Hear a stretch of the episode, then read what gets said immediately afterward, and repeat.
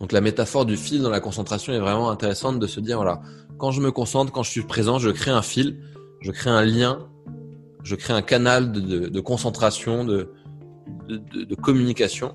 Et mon but, c'est seconde par seconde de maintenir ce fil.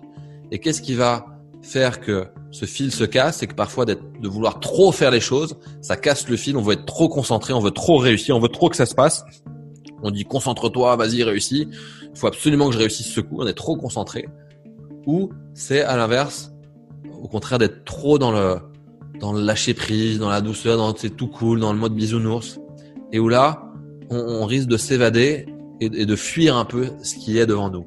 Donc le, le paradoxe de la concentration, c'est vraiment de maintenir ce fil de manière la plus juste, de manière la plus écologique possible, pour à la fois être pleinement présent avec douceur à ce qui est, et à la fois être vraiment déterminé de rester là, d'avancer seconde par seconde. Donc c'est vraiment un, un, fil à linge. Faut garder la, le fil à linge tendu, mais pas trop.